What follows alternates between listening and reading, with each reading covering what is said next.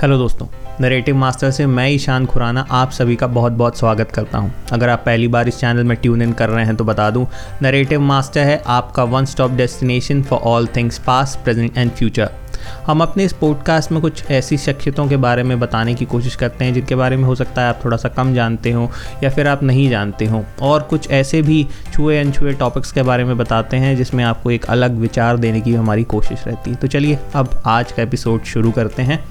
तो ये एक फोर एपिसोड्स की एक सीरीज़ रहेगी। हमने बाबर पे कुछ रिसर्च करी है, उनकी बुक्स से और अलग अलग लिटरेचर से। उसको हमने एक कहानी के तौर पे आपको सुनाने की कोशिश की है। तो ये उसी का पहला एपिसोड है और चलिए, अब उसी के बारे में आपको बताते हैं। और ये इसमें, इस एपिसोड में हम आपको उनके ओरिजिन के बारे में बताएँगे। वो कहाँ से थे, कैसे उनका मतलब किस हिस्से से वो आ रहे थे और वैसी कुछ जानकारी आपको देंगे।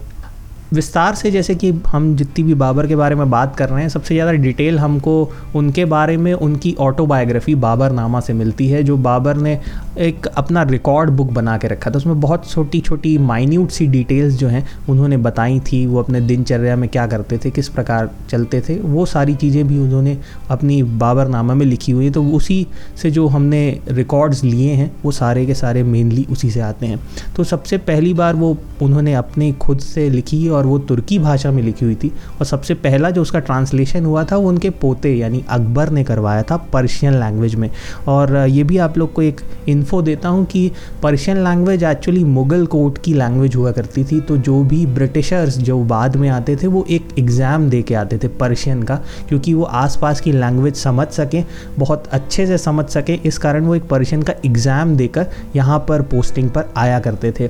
और वो मुग़ल कोर्ट की लैंग्वेज थी तो सबको मालूम होना ज़रूरी भी था। तो वो हर चीज़ में बोलने में और कोर्ट्स के जो भी फॉर्मुलेशंस जो भी होते थे, उसमें वो यूज़ हुआ करती थी। क्योंकि फिर बाद में जब मुग़ल शासन ख़त्म हुआ, बाबर नामा है का ट्रांसलेशन इंग्लिश में भी कराया गया। तो इंग्लिश में जो ट्रांसलेशन हुआ है, वो सबसे पहले किया था जॉन लेंस्टीन और विलियम अर्स्किल ने। और बाद में एक इंग्लिश ओरेंटलिस्ट थी स्कॉलर एनेट बेवरडिच उन्होंने भी बाबर नामा का इंग्लिश में ट्रांसलेशन किया। बाबर अपनी इस ऑटोबायोग्राफी में बहुत छोटी छोटी जानकारियाँ, जैसे कि मैंने आपको बताया, पढ़ने वाले को बताते हैं, जैसे कि वह खाने में क्या पसंद किया करते थे? कौन से फल उनको बहुत पसंद थे? किस इलाके में उनको जाना बहुत पसंद था? और कैसे उन्होंने पैसे लौटाए? कितने पैसे जमा किए?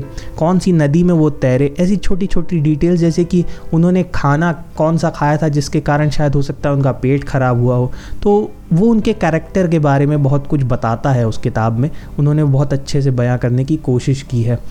बाबर का जन्म अंडीजन नाम की एक जगह में हुआ था, जो अब उज्बेकिस्तान में है, और उन्हें वहाँ बड़े नाज़ों से देखा जाता है। वो वहाँ के नेशनल हीरो हैं, और उनकी बहुत सारी पोर्ट्रेट्स और स्टैचूज़ वहाँ आज भी उन सर्द वादियों में देखी जा सकती हैं, और बड़े ही शौक से उनको वहाँ पे एक पोएट एक वॉरियर बताया जाता है। बाबर की जन्म की तारीख 14 फरवरी 1483 है, जो आज के समय में जैसे कि हम वैलेंटाइंस डे बनाते हैं, उसी के दिन उनका बर्थडे पड़ता है।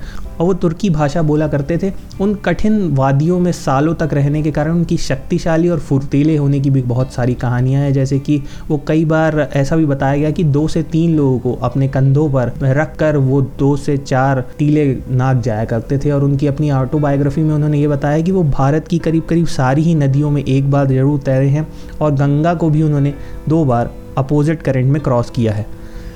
उनके पिता का नाम उमर शेख था, जो तैमूर और चंगेज़ के वंशज थे, जो आज के मंगोलिया, उज़्बेकिस्तान, कजाकिस्तान के भावी राजा हुआ करते थे और दुनिया में इन दोनों का ही नाम अपने एक्सपेंशन पॉलिसीज़ के कारण बहुत ज़्यादा पॉपुलर है। बहरहाल, बाबर सिर्फ़ 12 साल के थे जब उनके पिता का निधन हो गया और उसी वक्त वह कबीलों में रहा करते थे और एक कबीला दूसरे कबीले से हमेशा भिड़ता ही रहता था। छोटी सी उम्र में वो अपनी जान बचाते हुए यहाँ वहाँ घूमते रहे, क्योंकि उनके चाचा उन्हें राजा की गद्दी पर बैठना नहीं देना चाहते थे और वो उसे छीनने की काफ़ी लड़ाई, उनके साथ जद्दोजहद बहुत समय तक चलती रही। ऐसा करते वक्त उनके जो लोकल लोग हैं, उस इलाके के उनके दोस्त, उनके जो किसान मित्र रहते हैं, उन्होंने बहुत सारी उनकी मदद की और वो पहाड़ों और गुफाओं से अपना राज्य चलाते रहे और अपने दुश्मनों के दांत खट्टे करते रहे। बाबर की सेना में मिडिल ईस्ट एशिया से बहुत सारे लोग थे और अलग अलग जगहों से आने के कारण उनके पास तजुर्बा भी बहुत था। तो वो 12 साल का जो लड़का राजा बन गया था, वो इन्हीं लोगों से ट्रेनिंग ले लेके एक मज़बूत अपना एक इरादा बना रहा था, एक फ्यूचर किंग बनने का। और बहुत ही जल्द वो पूरा भी होने वाला था।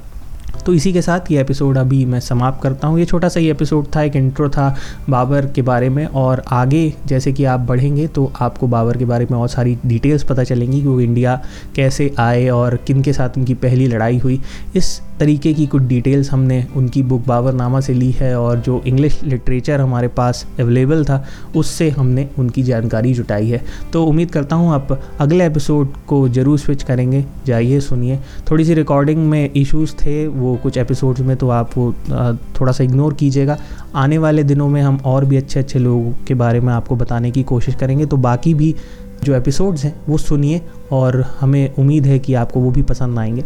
साथ ही साथ मैं कुछ अमेज़ॉन के लिंक्स भी आप लोग को अपनी इस पॉडकास्ट के नीचे जो डिस्क्रिप्शन दिया रहता है एपिसोड का, उसमें छोड़ूँगा तो आप उन पर जाइए। बहुत सारे गुडीज़ हैं, उनके बारे में मैंने डिस्क्रिप्शन छोड़ा है। अगर आप उनको यूज़ करते हैं और वो सामान परचेज़ करते हैं तो चैनल को मदद मिलेगी। तो उम्मीद करता हूँ आप वो ज़रूर करेंगे और अगली बार ज़रूर लौटेंगे। तो चलिए साइनिंग ऑफ़ ईशान खुराना, अगली बार फिर मिलते हैं। बाय